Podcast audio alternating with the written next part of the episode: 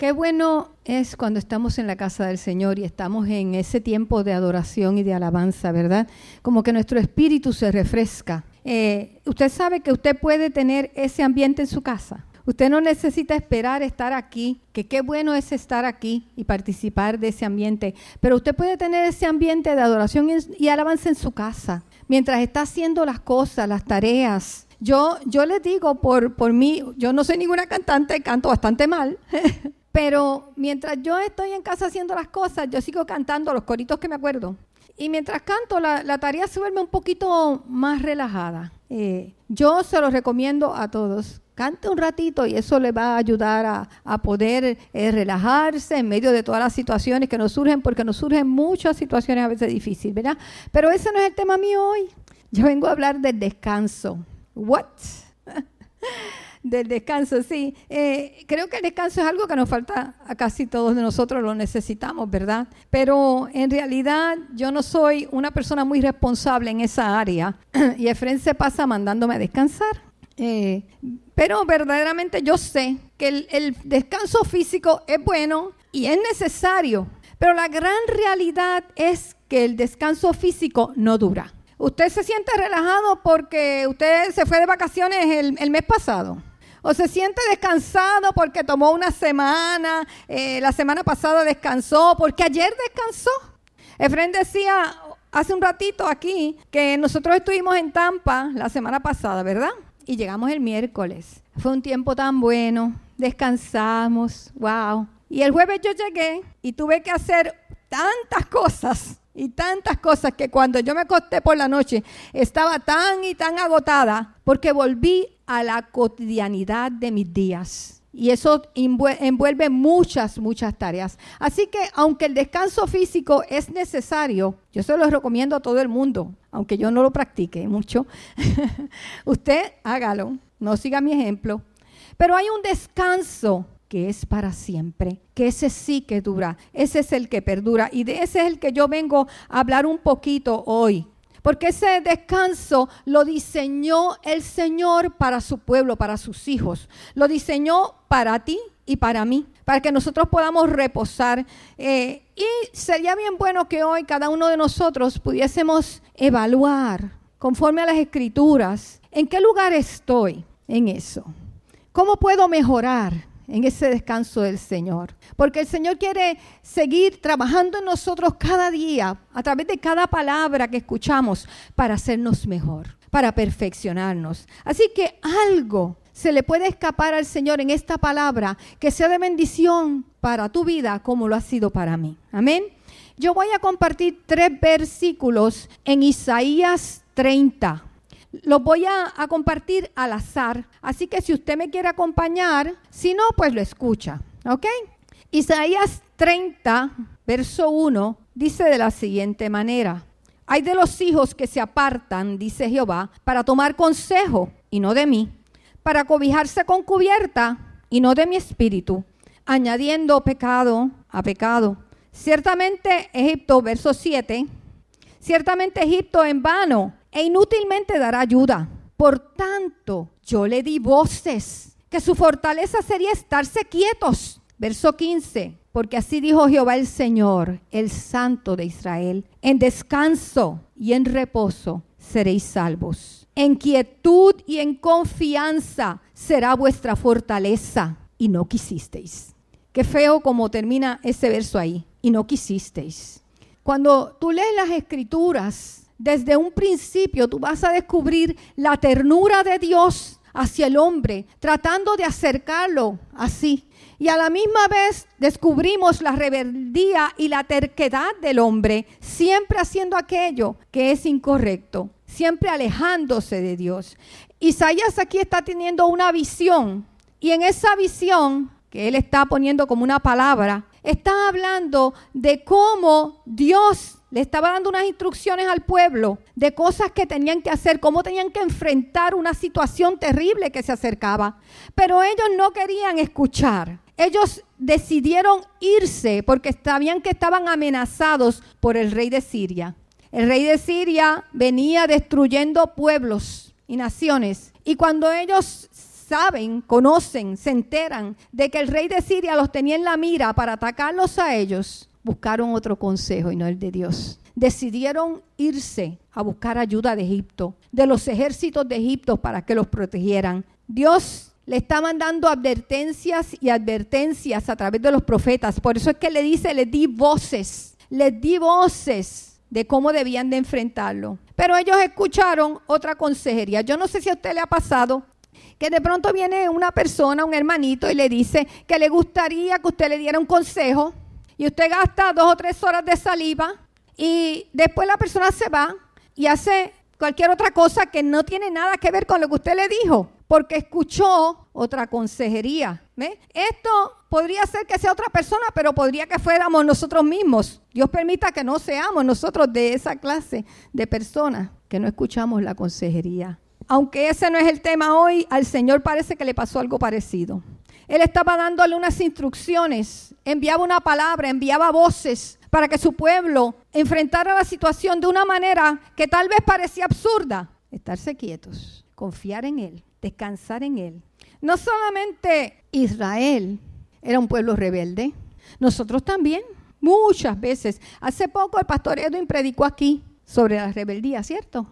Habló de eso porque muchas veces nosotros escuchamos la palabra de Dios y aun cuando no nos parece, reaccionamos con mucha rebeldía. Dios nos dice, coge por la derecha. Y nosotros pensamos que la mejor idea no es por la derecha, que la mejor idea es irme por la izquierda, porque de todas maneras voy a llegar al mismo lugar. O sea que nosotros sabemos, a veces pensamos que sabemos más que Dios. Este pasaje en Isaías presenta la tristeza que está en el corazón de Dios, porque sus hijos no le hicieron caso. No olvidemos que Dios, ante todas las cosas, Dios es Padre.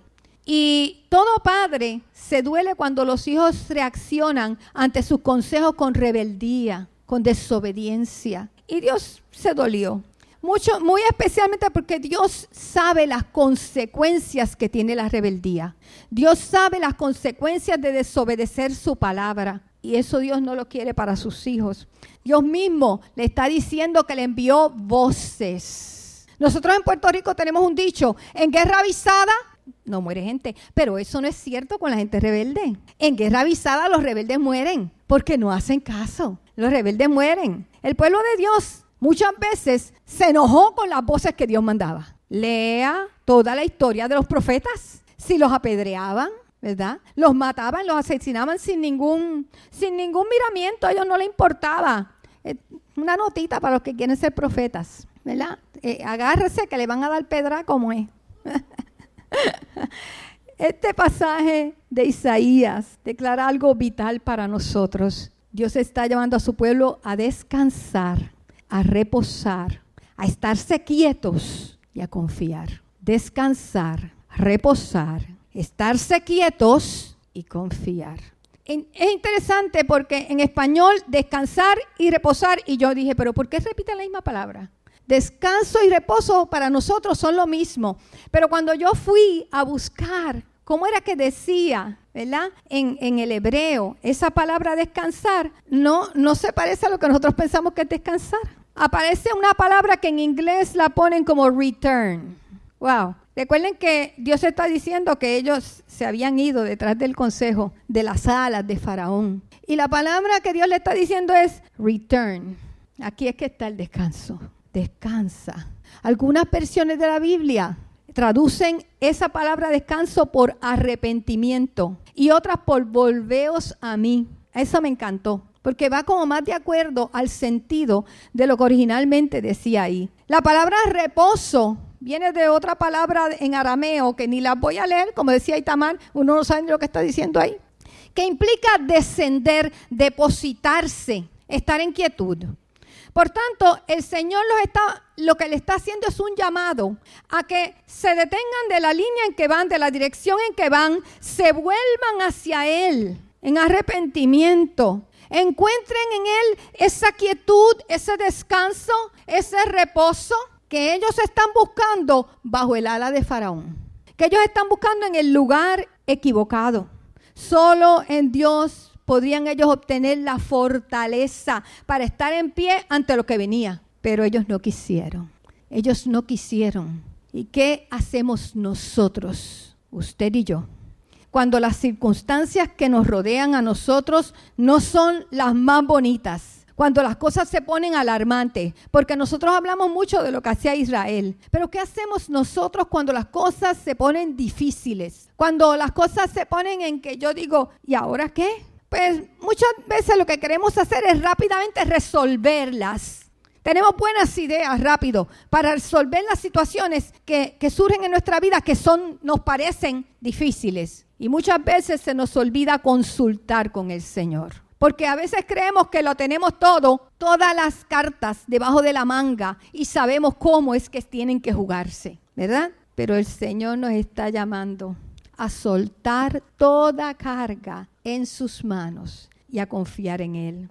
Una de las cosas más difíciles, yo digo para mí, es esperar, estar paciente, estar quieto. Cuando hay una situación que para mí es una amenaza o es un peligro, yo rápido quiero resolverla. No sé usted, pero yo rápido quiero buscar cómo, cómo la vamos a hacer. Estarse quieto no es una cosa fácil. Usted lo haya fácil. Para nada, ¿verdad? Es ahí cuando comienza la lucha entre lo que sabemos que Dios quiere y las emociones mías. Yo sé lo que Dios está diciendo, estate quieto, espera en mí, confía en mí. Y yo digo, es que si yo hago esto, si hago lo otro, si yo hablo con fulano o hablo con mengano, voy a tal sitio, pero todavía yo no le he dicho, Señor, ¿qué es lo que tú quieres? Porque si Dios dice, ve y habla con fulano, pues gloria a Dios, vas y habla con fulano. Pero muchas veces nuestras movidas no tienen ninguna dirección de Dios, no tienen nada porque nos movemos con emociones. Cuando llega esa situación, empiezo, ¿y si, y si me equivoco? ¿Y si, y si pierdo el trabajo? ¿Y si, y si se abre la tierra con el temblor? ¿Y si me enfermo? ¿Sabes el problema de los ISIS? Que mientras haya ISIS en nuestros corazones, es muy difícil para nosotros poder movernos en aquello que se llama plena certidumbre de fe. Mientras haya ISIS en mi corazón, a la palabra que Dios me está dando, porque a veces Dios nos está hablando y uno dice, ay, yo no sé, de verdad que a mí me gustaría, pero, y si Mientras haya ISIS, no podemos movernos en plena certidumbre de fe. Y saben, ustedes saben, como dice la palabra, que todo lo que no proviene de fe es pecado. Es pecado. A veces nuestras movidas son movidas que no honran a Dios porque están puestas en la confianza que tenemos en nosotros mismos, en nuestras propias fuerzas. Esto es un asunto que Dios lo toma como un asunto de confianza. ¿Hay confianza en mí o no hay confianza en mí? Todas nuestras acciones o decisiones deben estar bajo un sistema de obediencia, aquello que es la voz de Dios, lo que es su guianza para nosotros. Cuando Dios nos envía, Él está esperando que nosotros vayamos. Pero si Dios nos dice que estemos quietos, Él espera que no nos movamos. Y si no sabemos qué Dios quiere, ¿a usted no le ha pasado que a veces no sabe qué es lo que Dios quiere? Eso es normal y natural. Y si no sabemos qué Dios quiere, nos podemos ir allá al lugar secreto y hablar con Dios. Sabes que si tú vas y hablas con Dios, Dios no te va a dejar sin respuesta. Nunca, nunca Dios te va a dejar sin respuesta. Si tiene que mandar una mula para que te hable, va a mandar una mula. ¿Ok? Dios no te va a dejar sin respuesta. Dios siempre, siempre quiere hablar con su pueblo. Si me quedo sin trabajo, ¿qué debo hacer? Descansa, reposa, estate quieto, confía en Dios. ¿Qué es lo que el Señor está diciendo? Vuélvete al Señor, ponte en sus manos, confía en Él, espera en Él. Dios te va a dar las instrucciones precisas y claras. Qué feo cuando a veces nosotros hacemos movidas y después tenemos que desandar los pasos que dimos.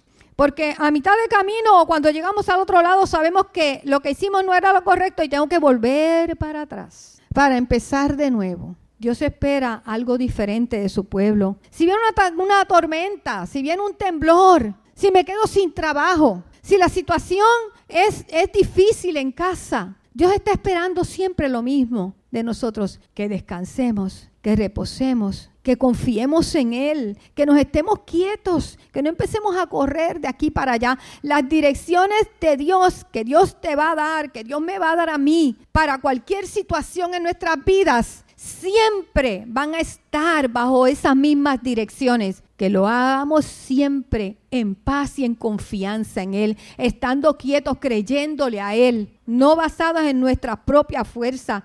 Una de las cosas que nos está robando muchas veces ver la mano de Dios, porque Dios siempre está haciendo cosas en nuestras vidas, hermano. Siempre Dios está haciendo cosas en nuestras vidas, pero a veces no las vemos, porque la mano de nosotros está metida en el medio. Nosotros no le damos espacio a Dios a veces. Dios quiere hacer las cosas y nosotros estamos metiendo la mano siempre en el medio. Queremos ayudar a Dios cuando Dios no nos ha mandado que lo ayudemos. Dios es todopoderoso. Él está en control. Doris dijo aquí predicando, todo va a estar bien. Esa misma palabra el Señor me la estaba repitiendo por Maggi, recordándomela. A través de los años en mi vida, Dios siempre me ha dado esa palabra una y otra vez para que no me olvide que venga la situación que venga, que venga la condición que venga, que, que olvide. Antier vi una película, Finding Dory, yo nunca la había visto. Y yo dije, ay, me identifiqué tanto con la pececita porque tenía, yo dije, él le pasa lo mismo que a mí, no, no se acuerda de nada, Dios nadó hasta allí, ya no sabe para dónde va ni dónde está nadie. Oye, pero ella terminó encontrando a sus papás que los había perdido, qué lindo. Ah, yo no me voy a perder en el camino porque mi papá me va a guiar siempre. No importa la situación que nosotros estemos pasando. Efren en su cáncer, Dios está en control. ¿Cierto? Cada una de tus situaciones en tu vida tienes que recordar que Dios está en control y Dios no se ha ido para ningún sitio. Dios no tomó un avión y arrancó y se largó de Puerto Rico porque estaba temblando. Algunos parece que piensan que sí. Algunos cuando escuchamos la palabra de Dios, que decimos que Dios está en control, decimos, amén, sí Señor, espero en ti. Pero en pena, Ada Monzón dice que el huracán ya es inminente para Puerto Rico. nos da la temblequera y cómo, cómo haremos para salir de aquí. Eh, estamos tranquilos porque el, el, temblor de esta vez fue de 5.6, pero cuando se da el de 6.5 ya la cosa no está muy buena aquí. ¿ah? O cuando perdemos el trabajo, ¿cómo es que nos desesperamos y nos angustiamos porque pensamos que hay una amenaza para nosotros o para el bienestar nuestro, para los nuestros? Por eso tenemos que aprender a escuchar las instrucciones del Señor. ¿Saben qué? Especialmente con nuestras familias. Esto es una cosa que yo aprendí de Fren hace muchos años y me costó, me costó, porque a veces yo pensaba, que yo tenía que tener el control de muchas situaciones y que si se salían de mi control, ¿qué iba a pasar aquí? Como si yo fuera Dios.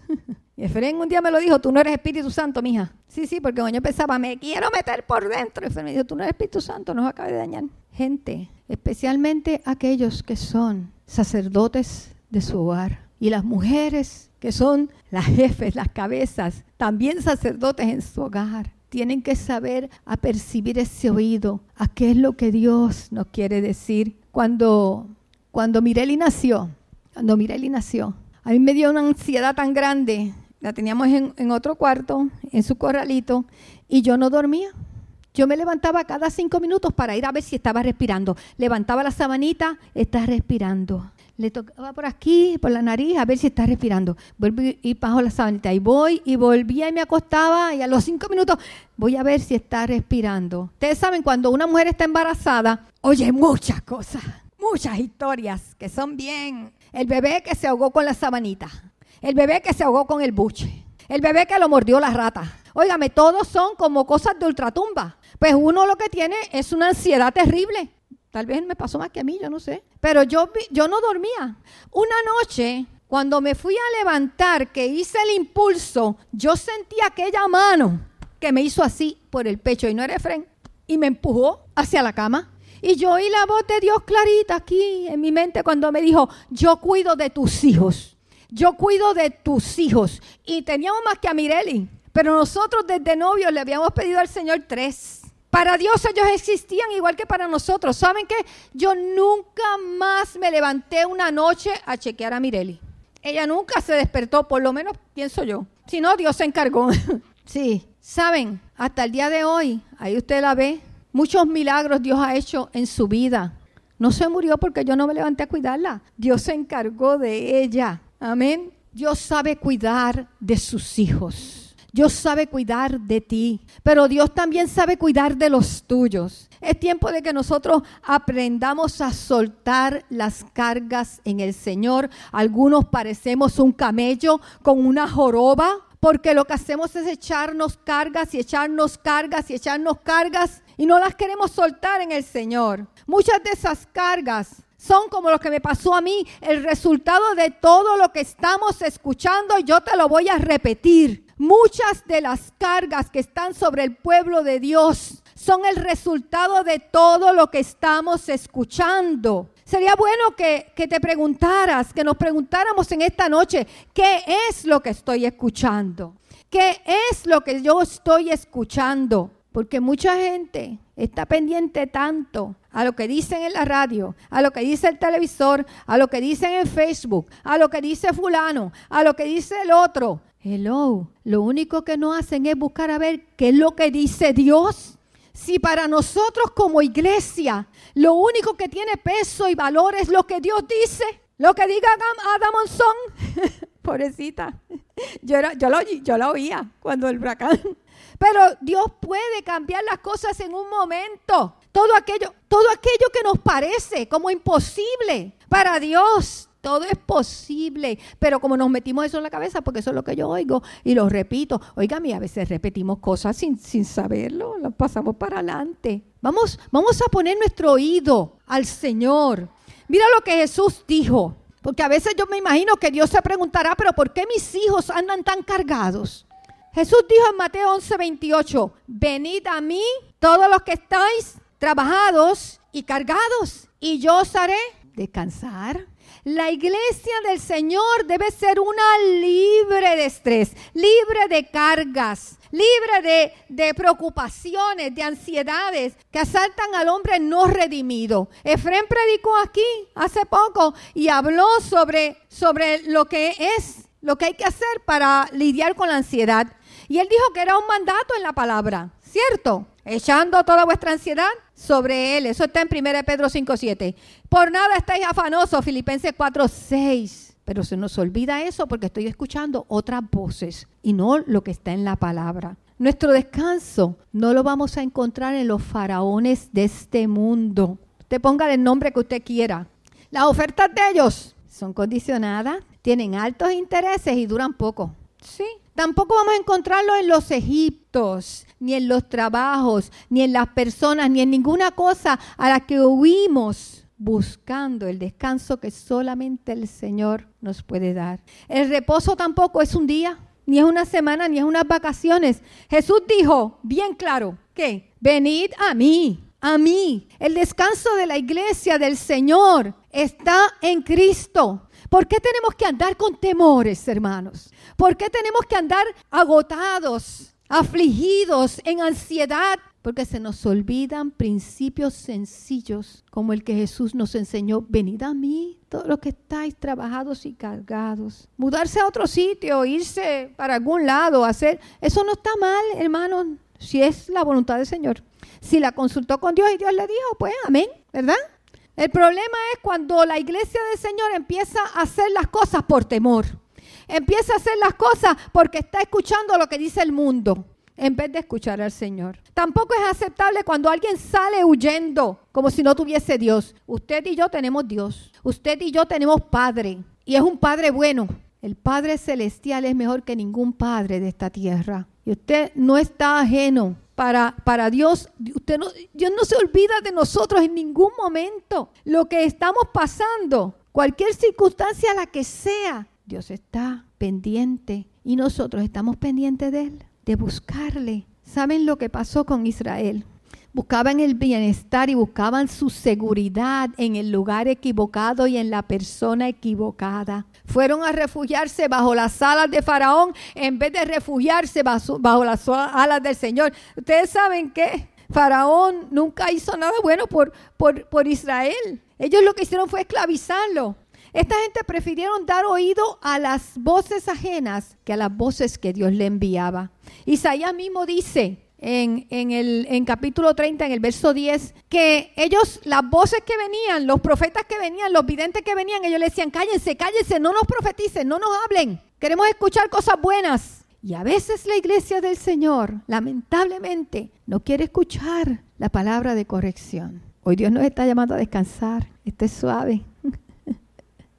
Esté suave. Dios nos está diciendo, ven a mí, vuélvete para acá, deja toda esa cosa, deja toda esa tontera que el mundo está hablando, que no tiene nada que ver con lo que yo he hablado para ti, para tu vida. Para tu vida hay bendición, para tu vida hay paz, para tu vida hay reposo, hay descanso para tu vida.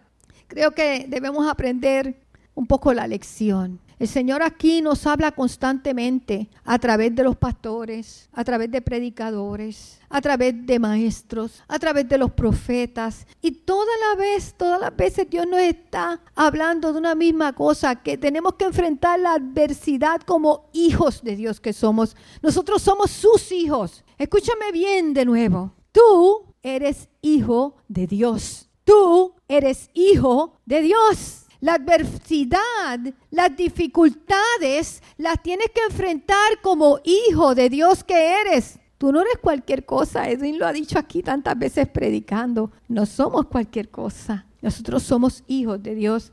Ese tipo de carrera desenfrenada es una artimaña más del enemigo para tratar de quitarle la confianza al pueblo de Dios en su Señor de confundirlos. Lo, que, lo único que esta actividad trae es fracaso, desaliento, confusión y desánimo. No hay ningún lugar, ninguna cosa, ninguna persona, ninguna distracción que pueda darnos a nosotros el descanso que está solamente en la persona del Señor. Ese está en Cristo. Jehová trató de hacérselo entender a su pueblo, pero ¿sabe qué? Ellos no quisieron. Jesús también trató de hacérselo entender a sus seguidores. Y nosotros hoy lo queremos entender. Tenemos que dejar a un lado tanta ansiedad. Gente, tanta ansiedad, tanta falta de descanso que nos quita a veces hasta la identidad de hijos de Dios delante del mundo porque nos comportamos de la misma manera. No hay descanso, no hay reposo fuera de Cristo. No hay descanso, no hay reposo fuera de Cristo. Cada situación en nuestras vidas, nosotros tenemos que enfrentarla de la misma manera, sabiendo quiénes somos, porque nosotros tenemos una identidad. Somos hijos. Y el Señor nos ha llamado a estar quietos, a descansar, a confiar en Él. A Mateo 11, 28 le sigue el 29 y el 30. ¡Wow! ¡Qué revelación! Tremenda, ¿verdad, Edwin? Llevad mi yugo sobre vosotros y aprended de mí, que soy manso y humilde de corazón, y hallaréis descanso para vuestras almas, porque mi yugo es fácil y ligera mi carga. No hay descanso para el que no quiere llevar yugo. Espérate, no, no entiendo. ¿Cómo es esto? Jesús dijo, venid a mí todos los que estáis trabajados y cargados, y yo os haré descansar. Inmediatamente le mete yugo, ¿cierto? Pero ese yugo, él mismo dice que es fácil, ¿verdad Isabel? Y que es ligera su carga, porque ese yugo es la obediencia a Él. Jesús mismo nos dio el ejemplo en obediencia al Padre. Óigame, las estrategias de Dios siempre, siempre funcionan, aunque a veces parezcan extrañas. Yo no sé si a usted no le parece una estrategia extraña, pero que Jesús tuviese que morir en la cruz para salvar a la humanidad por todas las épocas, de todos los lenguajes, de todos los lugares, el mundo por los siglos y los siglos. Es una estrategia como media extraña. Creo que a ninguno de nosotros se nos ocurriría. Sin embargo, las estrategias del hombre, llenas de lógica, terminan siempre en fracaso, en desastre. Por ejemplo, a Israel Dios le dijo que no quería que hicieran alianza con los pueblos extranjeros, ni que le dieran sus hijas o sus hijos a los extranjeros. Pero saben que ellos eran muy inteligentes. Ellos tenían demasiado, esto no tiene lógica, no tiene sentido. Y empezaron a mezclarse. Y lo que resultó de eso fue que ellos empezaron a adorar otros dioses. Ni siquiera Salomón con toda su sabiduría se pudo zafar de esa. Ni siquiera Salomón. Dios le decía, en descanso, en reposo seréis salvos, en quietud y en confianza será vuestra fortaleza, pero ellos no quisieron. ¿Estás loco, Dios? Ah, esos profetas inventándose cosas. ¿Qué estrategia es esa? Ustedes no han oído que ese rey de Siria ha destruido a cuanta gente se pone de frente y viene para donde nosotros ¿Qué eso de estarse quieto ni estarse quieto? Nosotros vamos a ir a, hacer alianza con Egipto. Egipto tiene muchos ejércitos. Aunque seamos, aunque seamos esclavos de ellos, ¿qué importa? Vamos a sobrevivir. Tenemos mejores estrategias. Sí, claro que sí, nosotros somos más inteligentes. Necesitamos la mochila, necesitamos el marrón, necesitamos la aplicación que me dice cada vez que hay un temblor, aunque no duerma de noche. Necesito la mascarilla para ir al mall. Sí, y necesito, eh, eh, ¿cómo es? Los sanitizers, esos guantes, desinfectantes, todo el tiempo. Tenemos que encerrarnos en la casa porque eso de andar ahí regándonos con mucha gente, eso es peligroso, te vas a contagiar. Ay, mía, eso es lógica. que muchas estrategias de lógica humana nosotros a veces queremos usar. Pero mire, recuerde quién es usted. No, no, no, no, no, no, no, no. ¿Qué usted está escuchando? Le he dicho varias veces que estamos escuchando, ¿ok? Estamos escuchando cómo funciona el mundo y estamos copiando el estilo. Eso no es lo que el Señor está esperando. ¿Cuánta paz y descanso o confianza nos traen todas esas cosas? Y yo no le estoy diciendo a nadie que no sea precavido. Usted haga como usted entienda que tiene que hacer. Lo importante es que lo que usted hace no nazca del temor. Que lo que usted hace no nazca de la ansiedad, ni siquiera de aquello que usted está escuchando en el mundo. Hay una estrategia mucho mejor. Se la voy a decir bien sencilla. Pongamos nuestro oído en dirección al cielo. Vamos a empezar a escuchar qué es lo que Dios está diciendo de la situación que estamos viviendo. Yo me imagino que la mayor parte de ustedes ya hace tiempo hicieron eso. Mucha gente, cuando las cosas se ponen malas, escuchan lo que no tienen que escuchar y se da en la iglesia de Dios. Nosotros tenemos que aprender a escuchar lo que Dios quiere decirnos. La falta de humildad y la rebeldía a la palabra nos hace creer que nos podemos amparar en Faraón y todo nos va a ir bien y de nada, de nada. Eso es incorrecto. No podemos servir a dos amos. Eso dice la escritura. Igual que Faraón hizo con el pueblo de Israel, así hace el temor con nosotros. Nos esclaviza. ¿Sabes que el temor te esclaviza? El temor te esclaviza. Aquí se ha dicho tantas veces que no podemos vivir en temor, que tenemos que desechar el temor. Y yo sé que, que muchos luchamos con eso. No se quite. Siga luchando que el Señor está de su parte para vencer en, esas situaciones que, que nos producen temor, que nos hacen temblar, porque todos pasamos por situaciones que nos hacen temblar. Usted no me diga, todos nosotros pasamos por situaciones a veces que nos estremecen, pero no olvidemos, no olvidemos que nosotros somos hijos del Señor. El Señor nos ofrece un descanso y parece locura, parece locura. Eso solo se alcanza sometiéndonos a su yugo. ¿Saben qué? Israel no quiso y Dios no boicoteó el libre albedrío de ellos y no va a boicotear el libre albedrío de nadie que quiera hacerlo de otra manera. Simplemente el Señor sabe cuál es el resultado de todas estas cosas. Si lees Isaías 30 hasta el final, vas a ver el resultado, lo que pasó con Israel por causa de su desobediencia. Las promesas nuestras las promesas que están sobre tu vida y sobre mi vida son sí y son amén, pero tenemos que ponernos el yugo, hermanos, porque el yugo es obediencia a Dios. No puedo esperar que todas las cosas se den como yo quiero y yo no puedo, no quiero obedecer, no quiero seguir las instrucciones de Dios. No sé si ustedes recuerdan el joven rico. Él quería, tenía buenas intenciones, pero el yugo, el yugo él no lo quiso aceptar si, si no hemos alcanzado el descanso que Dios espera en nuestras vidas, debemos revisarnos nosotros. ¿Dónde se ha puesto nuestra esperanza? ¿Dónde está nuestra mira? ¿Qué estamos haciendo que no tiene nada que ver con el Señor? ¿Dónde estoy poniendo yo mi mira? Dios está esperando que el descanso nuestro lo busquemos en Él, en Él, no en las cosas que nos rodean, no en la familia, no en lo que tengo, lo que no tengo. Sí, porque a veces nos, ponemos en la esperanza de que lo que voy a tener. Ponga la esperanza en el Señor, ahí es donde tiene que estar. Nosotros a veces hacemos muchas declaraciones que son declaraciones emotivas al Señor. Y las declaraciones emotivas no llegan a ningún lugar Dios está esperando de nosotros obediencia. ¿Y saben qué? La obediencia pica. Pica porque me demanda a mí hacer cosas a veces que yo no me gustan, que no quiero, que me van a costar esfuerzo. Ustedes recuerdan a, Habacuc, el personaje de Habacuc, ¿verdad? Para nosotros es bien conocido Habacuc.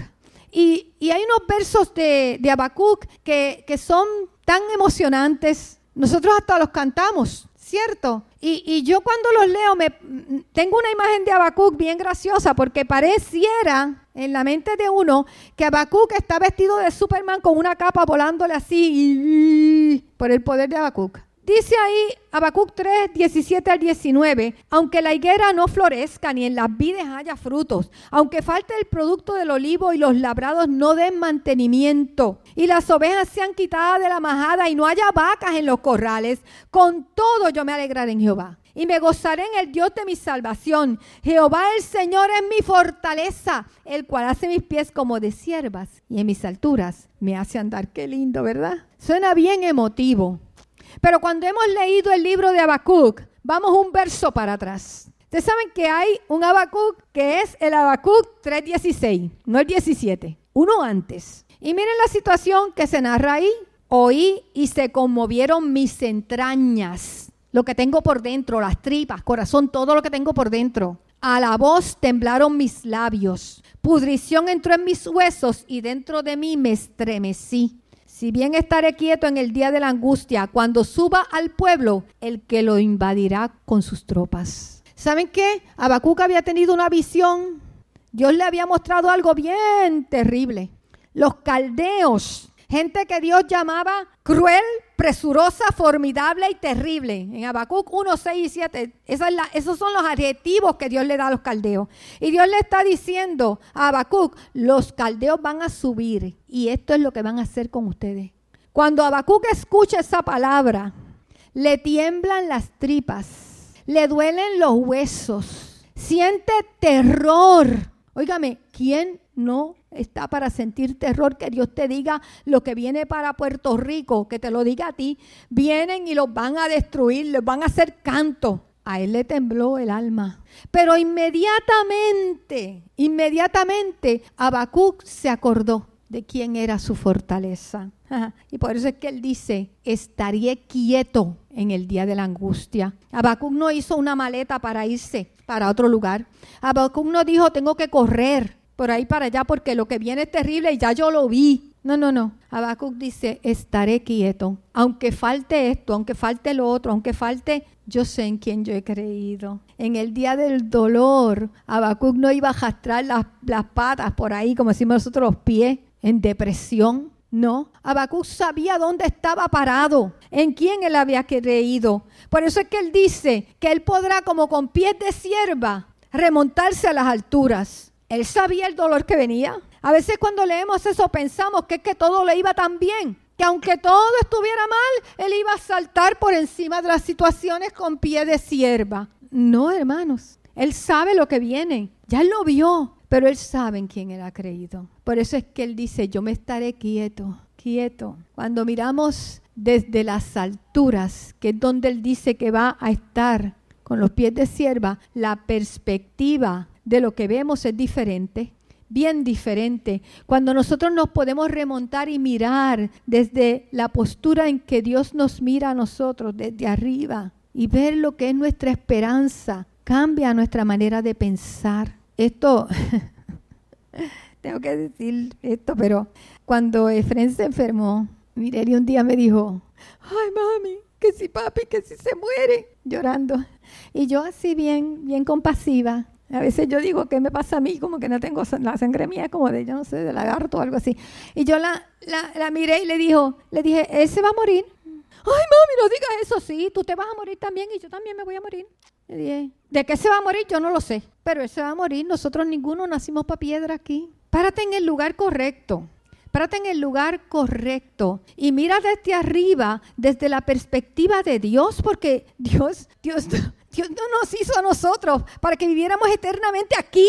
Estamos. Y, a veces apreciamos tanto la carne nuestra que nos apegamos a las cosas. Nos apegamos a las cosas incorrectas. Nos apegamos a las cosas incorrectas. Tú también te vas a morir, hermano querido. Ese día celebraremos con el Señor. Vamos a verlo de la perspectiva correcta, mis hermanos. Amén. Vamos a mirar desde las alturas para tener la perspectiva correcta. Podremos nosotros decir como Habacuc, con todo, con temblores, con tormenta, con necesidad, con situaciones familiares, con enfermedad, con todo. Yo me alegraré en Jehová, Nuestro reposo no responde a nuestras circunstancias, simplemente responde a quién es Él. Venid a mí. Él es nuestro reposo. Por eso el Señor le decía, arrepiéntase, envuélvase a mí. En mí está el descanso. En Él está nuestro reposo. Amén. En ninguna otra cosa. Nuestro reposo está en Él. El Salmo 6, 62, 6. El Salmo 62, 1 dice algo tan hermoso. En Dios solamente está acallada mi alma. Miren cómo lo dice la nueva versión internacional. Solo en Dios haya descanso, mi alma. Ay, pero miren cómo dice la, la traducción en lenguaje actual. Solo Dios me da tranquilidad. Se trata de ir a Él, de descansar en Él, de escucharlo a Él, de creerle a Él, de confiar en Él, de obedecerle a Él, mis amados. Dios nos está llamando una vez más a la intimidad con Él. Yo creo que en todas las predicaciones aquí el Señor nos llama a lo mismo. Nos debemos preguntar por qué. ¿Por qué Dios nos llama siempre a buscar intimidad con Él? ¿Por qué insiste tanto? Vayamos a Dios allí donde nadie nos interrumpe, allí donde yo puedo estar a solas con Él, que nos cueste, mis hermanos, que nos cueste, que nos cueste del tiempo de descanso, que nos cueste del tiempo de distracción, que nos cueste del tiempo de lo que pensamos que es importante, porque buscar a Dios es urgente. Escuchar a Dios es urgente. Si el pueblo de Israel hubiese escuchado a Dios primero y hubiera obedecido, no hubiera pasado por todo lo que pasó. Si nosotros escuchamos a Dios cuando Él nos dice que en Él tenemos descanso, no tenemos que estar alterándonos ni, ni cogiendo para aquí ni para allá, desesperados como el mundo, cuando las circunstancias son difíciles. Dios habla a los que ponen atención. ¿Y sabes qué? Si no sabes entenderlo, coge las escrituras. En las escrituras está la palabra de Dios que usted y yo necesitamos. Está ahí, está escrita. De todas maneras, cuando tú vas a Dios a hablar con Él, Dios habla contigo, Dios te escucha, te habla tu mente, te habla tu corazón, te habla por alguien, te habla por una circunstancia. Pasan cosas a veces que nosotros decimos, pero ¿cómo se dio esto? No se dio por arte de magia, se dio porque el Señor dispuso hablarte porque tú te dispusiste a hablarle a Él. Dios quiere enderezar nuestros caminos que a veces se desvían por causa de las voces extrañas que le damos oído porque estamos oyendo lo que es incorrecto. Así que Dios lo que espera es que busquemos su rostro, escuchemos su voz y obedezcamos sus mandatos. Él dijo, en descanso y en reposo seréis salvos. En quietud y en confianza será vuestra fortaleza. Israel dijo que no querían. Pero nosotros aquí en, la comunidad cristiana de Arecibo le decimos al Señor que nosotros sí queremos. Yo sé que tú quieres, igual que yo. Así que nos ponemos en pie. Le damos gracias al Señor por su misericordia con nuestras vidas. Y si algo creo que está en el corazón de Dios, si algo estoy segura que está en el corazón de Dios, es que nosotros recibamos paz, que nosotros estemos tranquilos. Porque aunque usted vea que la tierra se tranquilizó por un tiempo y tal vez no está temblando, siguen sucediendo circunstancias que nos van a alterar si nosotros no sabemos cuál debe ser nuestra postura correcta. De pronto un problema con el gobierno, de pronto una situación aquí, otra situación allá. Si vamos a estar corriendo cada vez que escuchamos las cosas que son que nos parecen contrarias, nosotros lo vamos a vivir en paz. Vamos a hacer lo mismo que hace el mundo.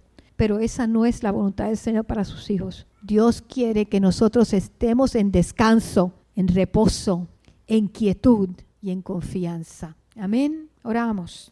Señor, te damos gracias en esta noche. Gracias Señor por tu misericordia con nosotros. Cada uno de nosotros que estamos aquí, queremos escucharte y solo a ti. Queremos escuchar solo tu voz, Señor. Estar claros, oh Dios, de cómo debemos caminar. Y sobre todas las cosas, Señor, que la paz tuya gobierne nuestros corazones, gobierne nuestras mentes, que como dijo Habacuc ante aquello que, que era tan terrible, una amenaza tan terrible, Señor, él pudo, Señor, decir que estaba en paz, que estaba quieto, oh Señor, que él pudo decir, no importa qué circunstancia venga, oh Señor, nosotros también podamos mirar cualquier circunstancia difícil y saber que nos tenemos que volver a ti y descansar en ti, porque en ti encontraremos, Señor, siempre, siempre reposo. Gracias, Padre, en el nombre de Jesús. Amén. Amén. Dios me los bendiga mucho.